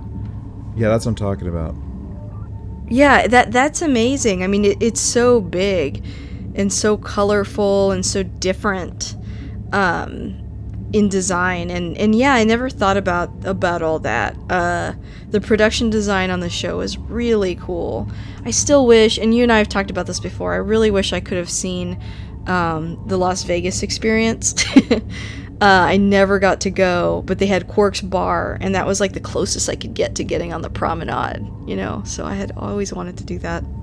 Yeah and i was i was actually about to just say that and it's not meant to like you know turn the dagger or anything like that. But you, know, after after honestly watching Deep Space Nine and uh, even like reviewing like like YouTube videos of Star Trek: The Experience and remembering my my times there, I was like, dang man, they did a great job of like recreating Quarks and the Promenade. Like it was really good. Like from what I like thinking back on it, they did a really good job of recreating that entire aesthetic, um, you know, in the the bar and the dining, the gift shop area of Star Trek: The Experience. So it was great. It's so cool. I love it. Man, man, oh man. um, what did you think about when they talked about Doctor Bashir as a character? You know, you find out in this documentary, and you may have heard it before, but I mean, they basically kind of wanted him gone, um, and fans didn't love him. Well, what, what's your take on him as a character? So I, I thought he was quite annoying in the early early seasons. I did, and yeah, I get it. And he wasn't my favorite Doctor, but I feel like around the time that we were really starting to get some shifts, like everything changed for me, like about mid season three, honestly. Mm-hmm and I think that's like when there was like really starting to be some significant changes with Bashir, and then eventually we're getting, you know, the Defiant, we're getting Sisko promoted to captain, and then, you know, first like season four premiere, we're getting Worf. So all the dynamic was changing, and I feel like it was around that same time that Bashir wasn't as annoying, and he was he was starting to become more likable, and I certainly really liked him by the time the the series ended in What You Leave Behind. So, um, yeah, I don't. I mean, I can understand being really annoyed with a character. For me, for me, he wasn't to the point where it's like kill him off, like open the airlock and just kick, kick him out. Like I can't see that with him. Like, you know, what's weird is like they cast this guy who's, you know, a good looking guy. I mean, he's like a handsome doctor, which you feel like should be a home run. But I think their mistake in him with the earlier seasons was it's okay for a guy to be a little bit cocky, that's fine. You know, he's a handsome doctor, whatever. But they made him like almost desperate. Um, I think they focused way too much on him being in love with Jadzia. It just seems sad. and that's I think that's what made him so irritating. It's like everyone's trying to deal with like real life situations, and he's like, "Why won't Jadzia date me?" And it's like. That's not even your job. It doesn't matter. None of that matters. There's bigger stuff going on. I think when they started making his when they started fleshing out his relationship with O'Brien, and when we started getting backstory about him being genetically altered, um, that's when he got interesting finally. And you know he's he's portraying. They, they gave an excuse for why he's so arrogant. He's portraying himself as a certain way because he has a deep secret you know that he wasn't born this way and that he was altered to be perfect and you know he he doesn't it, quote unquote deserve all the good things that have happened to him and his parents are holding on to that and that becomes like a moral quandary for the show. You know did we eke out other people that maybe could have done this job? But i also felt like it was a weird metaphor for like you know somebody that's maybe has a um a, a disability that gets you know, I guess maybe potentially in the future, if you cure that, then what does that mean? And like, it was really cool. Like, I, li- I liked where they went, and that, you know, of course, ultimately they're going to keep him on there. We love him. Um, and I think they made the right choice. But I, I liked all that stuff with his character. That's when, when they got away from Jadzia, I think that really helped. yeah, yeah. And I also think that, you know, you see the evolution of of Julian Bashir, Dr. Julian Bashir, with um, you know Chief O'Brien and their friendship, how it goes from like disdain for each other to they're best buds, man. They're they're doing like Alamo reenactment together and stuff. I mean, they they've got yeah. like their own like you know tabletop gaming type of thing going on too in in um, was it Chiefs Chiefs quarters? Yeah, or something like that. Yeah, yeah, I, I, I seem to remember that. I, I got distracted there thinking about how much I disliked O'Brien and Keiko's relationship. I do really like Keiko as a character. I think, you know, they, they tackled some really tough stuff with them being married but having such different dreams, and that's very painful. And, um, but man, that was, I hated those episodes. I was like, I just can't. I just want them to end it. I can't do it anymore. Um, that was a segue, but yeah. This ha- this has this has nothing to do with Deep Space Nine, but you know they, they get married on Data's day in the Next Generation, and oh, I forgot she was even on that show. Yeah, yeah, they got married on Data's Dang, day, and okay. then the very the very next episode, they're arguing about the food that they're going to eat, and you know, Golly, like it's such a dismal look at marriage. It's like, you know, like it seems terrible, you know, by this show's standards. Yeah, yeah. This in the in the fall, I'll have been married for nine years, and it's been a great nine years. It hasn't been perfect, but I mean, I think the toothpaste argument and stuff. I mean, that I think every couple's going to have like how you squeeze the toothpaste. Not that we've had that, but you know, you're going to have like the, you're going to have dumb arguments when you're married. But like, I think I think what you're saying is is pretty accurate. That it's they they have like a pretty dismal, you know, marriage or at least portrayal of marriage um, more frequently than not throughout. Right. It didn't next seem like they liked each other. there wasn't that undercurrent of "but I love you." it felt like I'm stuck here with you. so it's like I, I don't know. I think it was just maybe in the writing, but that was one area that I. It's like maybe they just don't know anybody that's in a great relationship, and so that's why they wrote it that way. I, I don't know, but yeah, I've I've been married for uh, five years, going on six, and uh, you know we've been together for almost I think it's 14 years now. Uh, but yeah, you know we've definitely argued for sure. But if it was like that, I mean, I'd hop on the next shuttle and get out of there. so, um, you know, but um, but I, I really like I, I do want to say I really do like the actress that plays Keiko. She was on the Joy Luck Club, um, and that's one of my favorite films. So I so no hate towards her. Nice. Um, Hana Hatae, I think is her name. That's that's but, the do- that's um, the or is that the daughter? That's the daughter. Yeah. That's the daughter. Okay, Keiko O'Brien, right? Yes, Yes. Okay, I'm searching for her name. I want to acknowledge her now that I've been so crappy.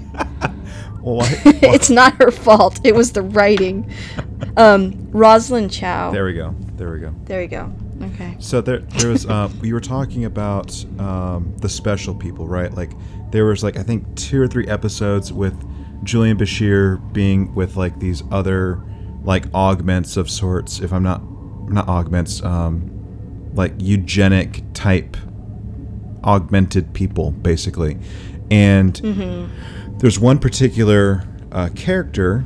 Not that this probably means anything to anyone listening, but in the event that you do, here you go. Uh, the the very sultry, seductive woman. That's Oh yeah, I forgot about her. her name is Hillary Shepard, if I'm getting the name right, and she plays Divatox on Power Rangers Turbo. By the way, Did not know that. now you know.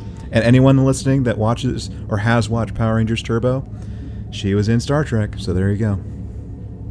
and it had to have been going on about the same time um, from when she was on Power Rangers and when she was on Star Trek Deep Space Nine. So And she was the lady that was like, I mean, she was, it, it was like, she lives on Indiana Jones planet or something where she's like scrappy and like committing crimes and stealing stuff and jumping all over the galaxy. That lady, right? um, Or am I thinking of a different person, different character? that might be a different character. No, she was like the one that was always like laying seductively like on a couch in a holding room, basically. Yeah, but she was like a criminal, right? Were they all criminals? You know what? Let's just let let's don't just know. move on before we you know. I'm going too deep. Yeah, let's let's let's back up. let, let's let's back not up. let's not put the, the final nail in each other's coffin. How about that, huh? I know. oh boy. So, you know, we've we've talked about you know some of the stuff like with Avery. We've talked about concepts for season eight and a whole slew of other things. Did you did you know about the um, these special uh, volunteer rehearsals that were at Armin Shimerman's house for, like I guess Ferengi episodes is kind of what I was picking up on. I did not know that, but all the Ferengi episodes were some of my favorites. I loved the chemistry between all those characters and looked forward to seeing them. And hearing about that just makes it even sweeter. It's just wonderful. yeah. Yeah. One thing um, one thing i wanted to mention and this is kind of a um, mm, maybe a little foreshadowing to a, an episode we'll be having in the near future talking about star trek enterprise but i was talking about like i didn't want to open the airlock and just kick bashir out. There is a character in star trek that i do want to do that to though. And that's and that's malcolm reed from star trek enterprise for anyone that's ever seen that like I am not familiar with that character, but I haven't seen a ton of Enterprise. That's probably like the one show that I haven't seen a ton of. Okay, he was the tactical officer, and mm. I, I hoped and prayed every week that he would die because of how annoying he was, and he never died. As a kid, I really did not like Lwaxana Troi, but as an adult, I straight up love her. okay, so she was my character like that back then. well, and, and we were talking about this too in in the first um, first time you were on the show Yeah, that's right. with like the growth that she has, especially in Deep Space Nine, like with the, the moment the moments that she has with Odo. I mean, we start to we start to see some growth in Next Gen, but it's it's more fully realized when we're when we're in Deep Space Nine. Absolutely. Yeah, yeah. And and because of this show, I learned a lot about her. You know, I read about her, you know, being Gene Roddenberry's wife and the voice of the computer and I, I really, you know, grew to appreciate her as a person and as an actress and as the character she portrayed. So, yeah, yeah, I, I agree with you. They did a great job writing her character. Where they failed Keiko, they succeeded with Lwaxana Troi. Man. Well, uh, we've been bebopping and bouncing around, um, talking about about this documentary. Has there been anything that we haven't touched on that we probably should touch on, or that you want to touch on? Um, I do want to mention uh, Rene Auberjonois because he recently passed away, and you know, his passing is sort of almost up there with Leonard Nimoy, to be honest. Uh, he was my favorite character from the show.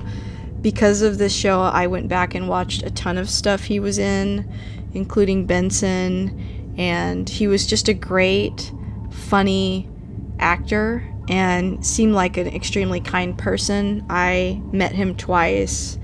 Um, I got pictures with him and just have followed his career and just, yeah, super fan. So, um, you know, anytime he came up on the screen, I was just like, oh, oh no, you know, mm-hmm. here come the tears.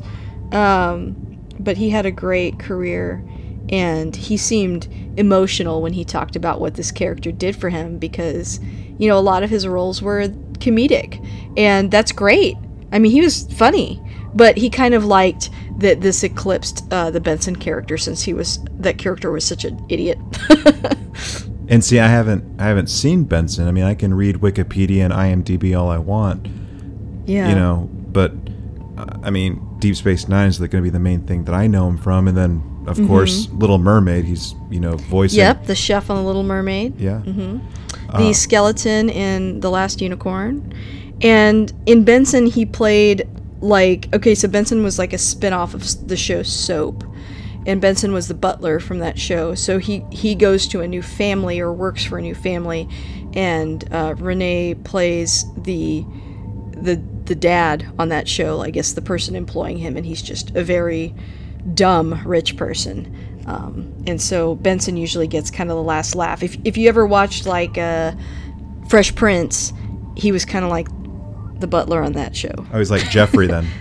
yeah, he's like Geoffrey. He's like cutting wit and always making fun of them, and they kind of don't seem to realize that that kind of vibe. Gotcha. So okay. that's that's kind of how the show was. Yeah. Okay.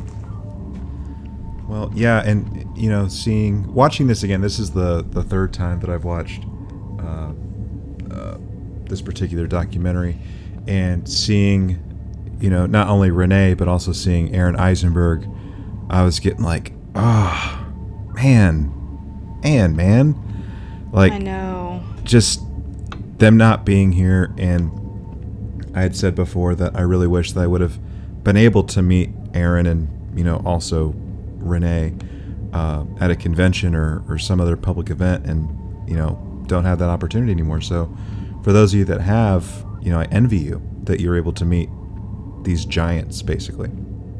Yeah, I had known about him that, you know, he had uh, that he had had like a, a kidney transplant, and that uh, it stunted his growth. Like I, I remember reading that a long time ago. I just checked it real quick just to make sure I was saying that right. Um, and I have to say, like even in this documentary, he he definitely looked he looked sick. You know, I you can tell something is wrong, and so it's just so tragic that he passed away so soon after that. That's just really sad. And when he he got so choked up talking about how much the show meant to him, and um, I really like the character that he played, Nog.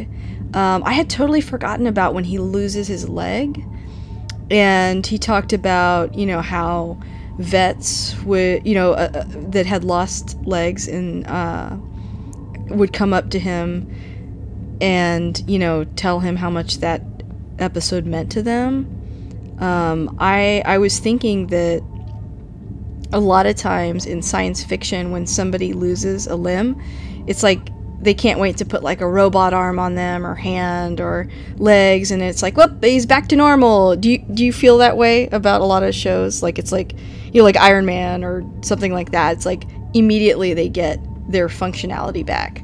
Oh yeah, I mean, um, like look at Star Wars, right? I mean, you look yeah. at Empire Strikes Back, or or even Attack of the Clones. Like it's like, see ya, there goes your hand. And I think, in some ways, it undercuts what a horrible loss that is for people that actually go through that. And so I think with Nog's character, like you know, you could almost say like, well, why didn't they just fix it in the moment, and we don't have to see all that? But it's like they they made that character deal with it and, and emotionally wrestle with that you know it is like a like a death um, when when people lose a limb and it's a very serious topic And so to hear that, you know, people that uh, have have lost a limb reached out to him and said, you know, this was really important to me. I thought that was really touching because, yeah, I think it's really cool that that they that they went there. Um, like with so many other things on the show, they, they decided to go ahead and explore something difficult, and and I commend them for that. Yeah, and and not only that, like you you were talking about like how sci-fi shows or just shows in general, you lose a limb, hand, arm, leg, whatever, and it's like Shazam, there you go, brand new whatever that you lost, and they kind of did that in It's Only a Paper Moon, a fantastic episode that we're talking about, and. I mean, they did that, and they but they were saying that even though he's got this fully functional prosthetic right now, where he's lost his leg, from from the conflict that he was in, it was all in his head. You know, like this this phantom pain, and this phantom pain is something that people deal with and, and struggle with um, that are that are amputees. It's a very real thing for them. And but but like to your to your point, the show, the writers, the the showrunner, all that stuff, they made him wrestle with this mental battle that he was dealing with while still respecting like still respecting um, like real people that have to deal with this day in and day out.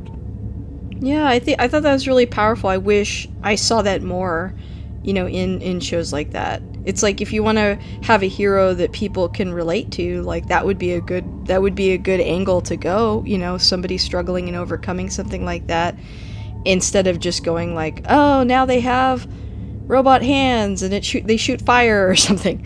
Not specifically drawing an analogy to a specific character, but just saying like you know it, it, it's like sometimes it's better to go ahead and explore it from that angle and think about people that might actually be affected by that. Um, but but yeah, like I, I just I thought that was so cool. I mean, as an actor, I'm sh- that's that's got to be so special to know that you've touched people's lives like that. Um, and you could tell it definitely touched him. Oh yeah, Absolutely, absolutely, and and I think that is part of the reason. Like that is such a powerful episode. Like that, um, the visitor, where we really see this profound emotional and mental connection that spans like a lifetime, like an alternate lifetime, more or less, for Jake and and Sisko, right? Um, oh yeah. You know, like where where he dies in like some kind of warp core issue on a ship, and then we also have um, Far Beyond the Stars, which is, I think, universally accepted as, and I might be going a little far with that, but universally accepted as probably one of, if not the best episodes of Star Trek Deep Space Nine that Avery Brooks himself directed. And I think, what were they saying? Um, when he has his breakdown, when his character has this breakdown at the end, um, Avery had been talking to uh, people that I think he called it like this God moment. Like when we're doing acting, something about like God shows up or something. Do you know? Do you know what I'm talking about? I feel like I'm fumbling over my Absolutely. words. Absolutely, no, no, you're you're you're right. It's that um, you know, Nana Visitor mentioned that he couldn't come out of it, and he said, I, th- I think Avery Brooks was saying like sometimes you have to let the moment just happen, sit with it, be there, um, let it go where it's gonna go, um, and I never thought about the fact that that show, that episode, I took for granted what they were trying to say with it. You know, um, they mentioned that this was right around the time Rodney King happened, um, so it was extremely timely. And you know, the the the show runners made the decision like, let's not only do we tell this story that's specifically about Black America, but let's have Avery Brooks direct it um, they didn't have to do that. He didn't ask them. They asked him. They were like, "This is your job. Like you need to be the one speaking about this." And then when he's in that scene where he's breaking down, I couldn't help but feel like, you know, he was carrying the emotion, the the weight of what they were trying to talk about in that moment of like, you think about it, it's you know a couple hundred years of emotion. So I, I just thought, wow, that that's not something that I knew before I saw the behind the scenes about that. You know, again, taking um, a moment to to sort of push the envelope and explore stuff that's difficult. I mean, I feel like this entire episode, I don't know if you've noticed, but I keep like worrying how I'm phrasing something or I'm, I'm afraid of saying the wrong thing. And uh, it's because we're talking about this show that tackles so many difficult things. But I feel that, you know, we should we should go ahead and talk about them. Um, and so I, I, like that it makes us go there and, and to experience and talk about those things. But yeah, that episode was one of my favorites when I was younger, and I think I was somewhat aware of what it was talking about, but not really. Um, I just enjoyed it because I thought it was like a period piece, and I, on a surface level, kind of understood what was going on. Um, but certainly, as I get older, I'm like, wow, you know, that was a that was a big episode, a big emotional episode. Absolutely, absolutely, and it's it was. This probably isn't the best way to to talk about it, but that particular episode, you know, in that moment, right where where uh, Benny is is breaking down, right? So Sisko's like alter ego character in this 1950s scene when he's breaking down, it's like a train wreck to a certain extent. Like you can't help but watch. Like you don't want to watch, but you do want to watch. I mean, and I'm not. I am in no way putting that scene down because it was a profoundly powerful scene to to watch, and you could feel it. You could just feel it, and you know, I'm not. I'm not. You know, a, a full time actor, but I've done my my share of acting, and to get to that point, man, you have to like go to a very deep place and that's something that can be very scary like if you're a method actor because method actors get they they they actually want to fully immerse themselves in who their character is. And i don't think that's what avery brooks was doing but it was very it was towing that line man and mm-hmm. it, it, was it was uh, disturbing. I mean very. i'll just say it. Like it's it's it's hard to watch. Um but important to that episode and just like yeah i mean he should have like won a grammy for that. Like it was or not a grammy. An emmy. Am i saying that right? An, an emmy yeah. like an emmy or an emmy you know he could still win a grammy word. too for for singing but uh, but yeah an yeah. emmy is what i meant to say or a golden globe yeah. Yeah. Or a, or a saturn award or a hugo award or something right? Something. Give this man an award. Exactly. Yeah it was really good. Man. Man oh man. There's there's so many there's so many there's so many good moments with this show. And you know i guess like one of the the final pieces or maybe one of the the final pieces to kind of talk about before we start to you know dock the ship um, is you know we, we know that that uh, terry farrell's um, character of jadzia dax um, was on the show for six seasons. Um, mm, I'm glad you're mentioning this. I was going to bring it up if yeah. we didn't, so go ahead. And that she was on the show for six seasons, um, main cast, right? And she was more or less fresh out of, of acting school at this point. Mm-hmm. And she's really struggled with the relationship, this kinship that she was supposed to have with the Sisko character. Dax and Sisko were had known each other when Dax was still a dude, like a really old guy of Curzon, and that's where this whole nickname of old man comes on. And she approaches him and says, "Look, man, look, look, Avery, like you're really intense, and I can't handle it." And then that like tweaks some things. But even more than that, like she was for early, early on, and even through probably most of the show, she was the reason I kept watching Deep Space Nine. To be honest with you, and hmm, that's interesting.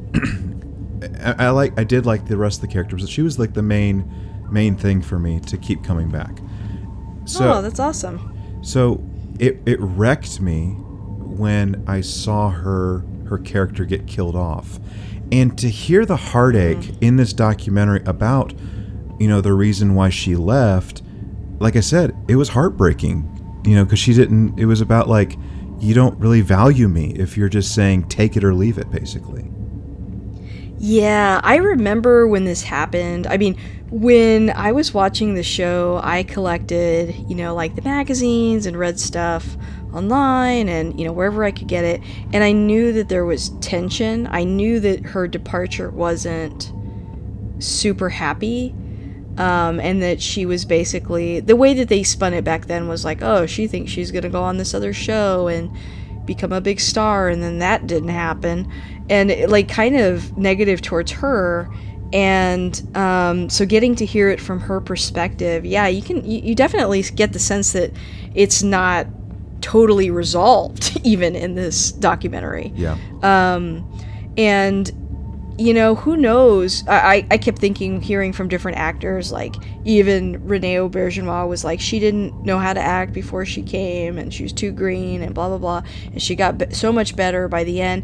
It did seem like there was an atmosphere of people sort of uh, not realizing her potential or yeah just like not not valuing her the way that maybe she should have been Mm-hmm. um yeah and, and and i think i don't know exactly why that was. You know like I, I hear what people are saying but i never saw that reflected in her performance.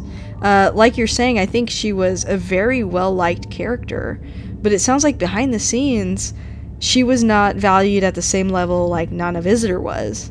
Um, and so yeah they gave her an offer and it was for not that much and she basically was like you're kind of kicking me out the door. And so she left and then everybody turned turned around and went what? You're leaving? We didn't want you to go. And it's really hard to tell like what they were actually thinking. Is that true? Or is that something nice you say like oh well we didn't actually think you'd leave you know? It's like hard to tell. There was a lot of tension in that part of the documentary. And I really feel like it's something we'll never really know, like what actually happened. Is that is that the sense that you got? Yeah, and I don't know if it was just like how I was hearing them talk about this when they were all in that big old cozy, you know, room with like the the long couches and stuff, but I couldn't tell if she was addressing like the cast, if she was Yeah. or if she was addressing Ira or or or if it was the collective in that room, right? or like above Ira. Yeah, it was like she's upset, but she's not coming out and saying exactly who and and it was super awkward. It felt like everybody knew who she was talking about except the audience.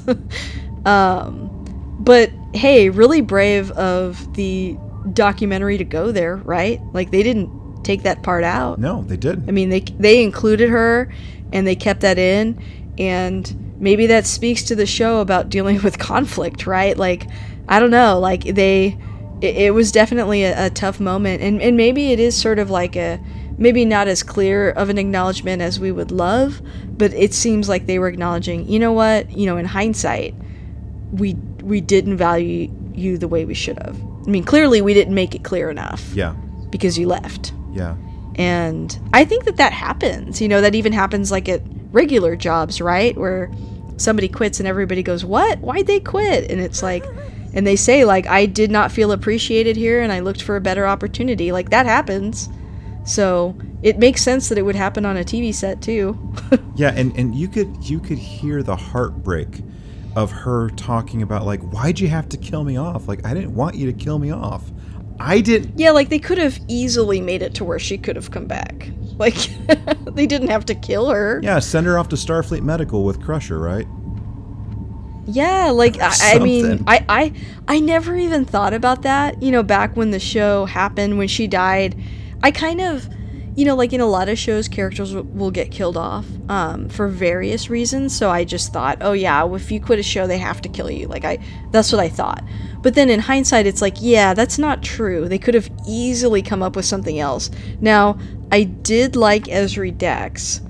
Um, it took me a while, but I do like her. So I'm torn in that way. And it is a really easy entry point because you can just be like, look, they're back, but there's someone else. Like, I kind of understand what they were thinking, but then, yeah, from her perspective, I mean, that is rough. It's like goodbye and also you're dead to us, mm-hmm. literally. Like, wow, you know, just not something I thought about when I saw the show originally. Mm-hmm. And I didn't. I I mean, I wasn't crazy about Ezri when she came in in season seven. Uh, Me neither. Not at first, anyway. well, I felt I felt like there was it was becoming the Ezri show, like with the stories. But they were very enchanted with her. That's true. well, I mean, like it's a new character, so they're gonna eat that up as writers, right? Because you get to write. oh yeah, there's so much for her to interact with all the other Mm-hmm. actors, and yeah, no, I agree with you. But you know, like we ha- we had Worf come in uh, season four premiere. We we talked about that for just a moment earlier, and we see this this romantic evolution between Jadzia Dax and Worf, and it culminates in their wedding um, early to mid season six, if I'm not mistaken. Yeah, that sounds right. If not, if it wasn't then, I think it was like very late season five, but but still, like it was a beautiful wedding, and I loved I loved how like their relationship progressed. I thought, it, Yeah, it was a great chemistry. Like I loved it. Yeah, totally. and it wasn't just it wasn't just their chemistry. Like the writers, I mean, we, we also see in this documentary that the writers weren't intentionally writing a romance for even Odo and Kira. Like it was just how they were were working the room and how they were acting in a scene that gave them something to work with. Like they were they were the ones that were dictating like these folks are going to have a relationship basically. Just like just like Jadzia and Worf's characters did from the basically the time Worf came on board in the season 4 premiere moving forward, you know. Yeah. Absolutely. So that that was pretty cool, and um, I didn't mind having Worf on the show, um, but I also understand that they felt like ratings were slipping. So let's throw in a character from Next Gen because everyone loves Next Gen, and oh by the way, they're sick of us being on a space station that just spins around really slowly. So let's give them a ship because people like ships. Yeah, so I think we talked about this the last time we talked about Deep Space Nine, but they were definitely doing that on both shows. I think, you know, there were a lot of weaknesses to the strategy of having two Star Treks on two Star Trek series on at the same time. So you had DS9 and Voyager, and on DS9, you're right, they brought Worf in. And then on Voyager, they were like, let's have The Rock on here, and then let's have Seven of Nine. Like, it, it felt like Star Trek was like dying, and they were like desperate to revive it.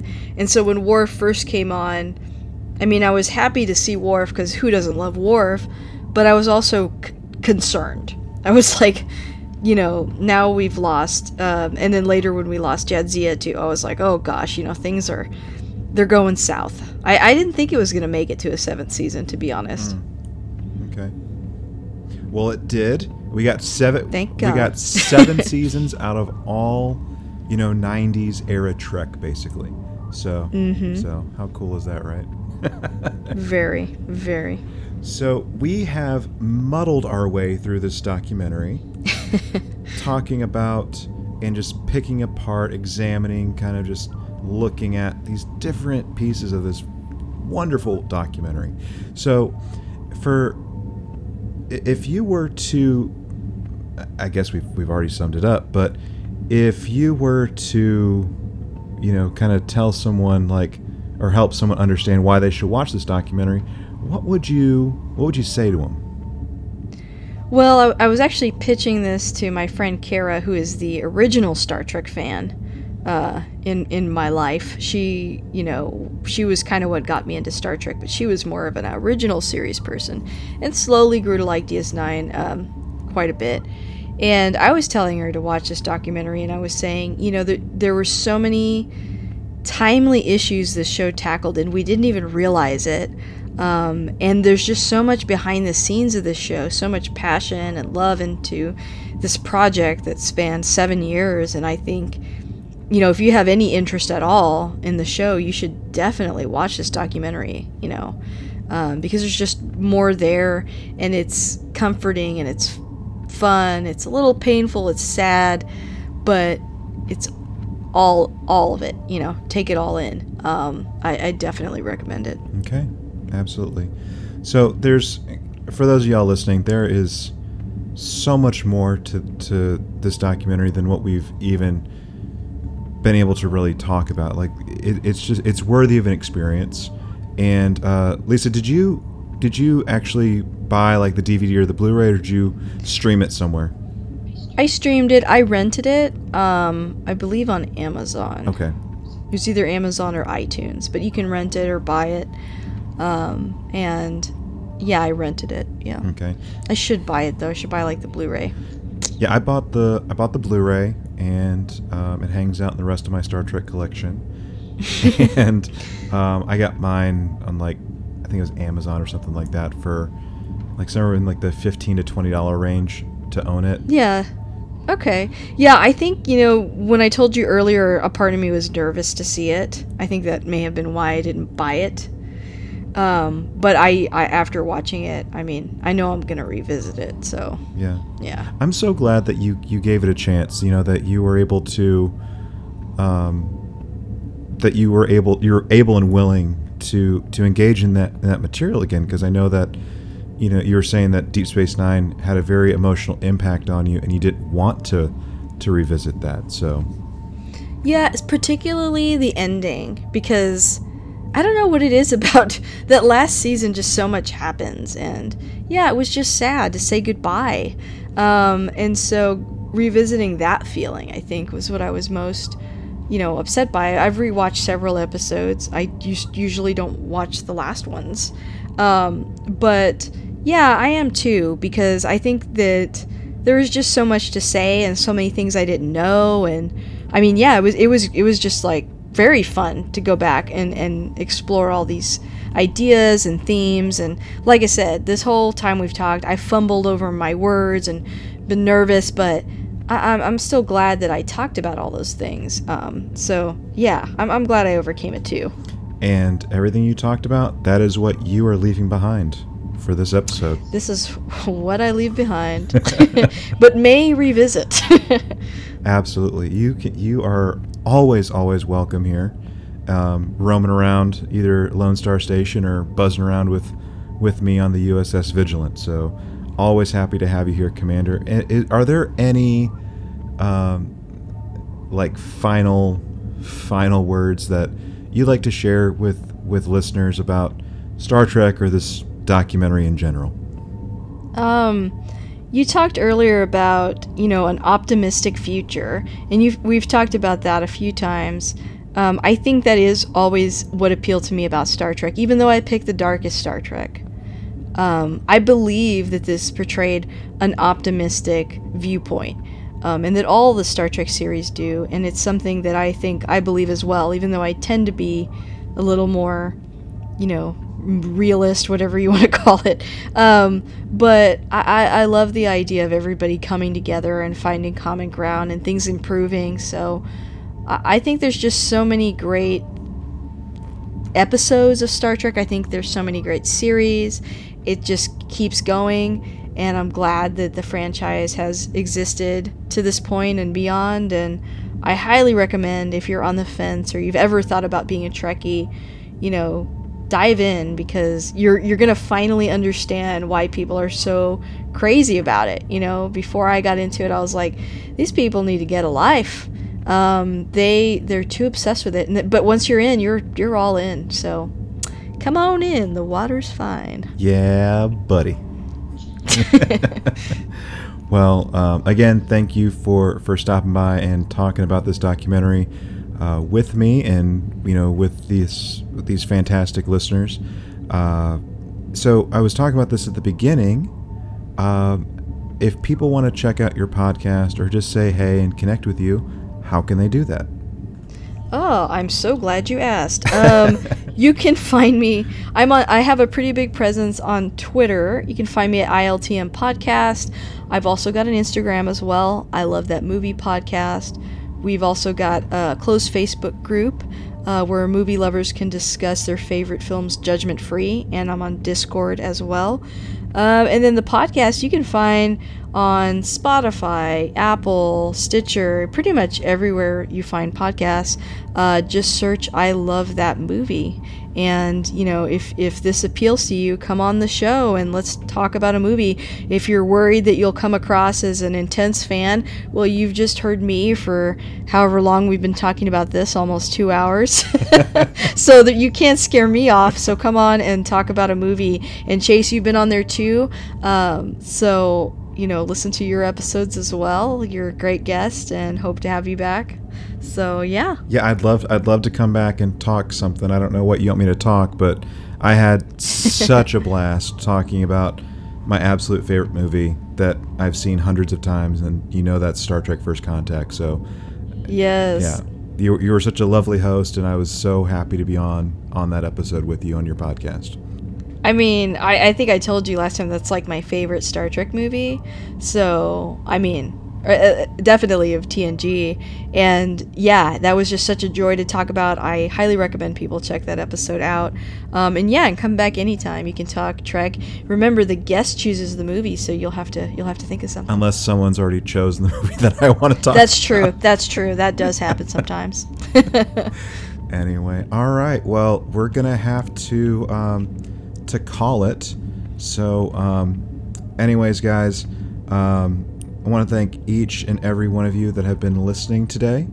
Uh, remember that we would love to hear, you know, your take on some of this stuff, um, like how you're reacting to, like some of the, maybe some of the stuff that we're talking about, um, or maybe you have a story that's similar to to Lisa's, where you had like a friend kind of get you into Star Trek or or something like that, a family member. Uh, we'd love to hear about that um, as we talk about stuff in like um, about hailing frequencies. So remember to open up hailing frequencies, and that you can get in contact with us by um, uh, entering in coordinates trtvpod at gmail.com. You can also send us a voice only transmission to 817 752 4757. That's 817 752 4757. Remember, there's a three minute time limit, and your comments, um, your opinions, whatever it might be, may be used on a future episode of These Are the Voyages, TRTV News, or Engage. And, um, you know, if you just want to send in a letter, a data pad, some gold pressed latinum, you know, anything like that. um, you can also, um, you know, use a subspace communication buoy, and you can send it that way um, by sending it to the Lone Star Station, P.O. Box 2455, Azle, Texas 76098. Guys, I want to thank you again for listening.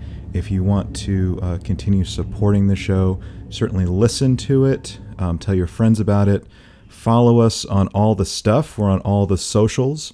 Uh, we're TRTV Pod on Instagram, Twitter, and Facebook. We have a page and a group. Conversation continues in all those places and uh, make sure you subscribe. And you know, the, the, if you subscribe and comment and like this stuff, it helps people find our show easier and better, and we can share the love of Star Trek together. So, uh, with that, um, I want to bid you all a very fond farewell um, as we leave this behind us for today. And as always, I want you to remember to always bold to go and make it so.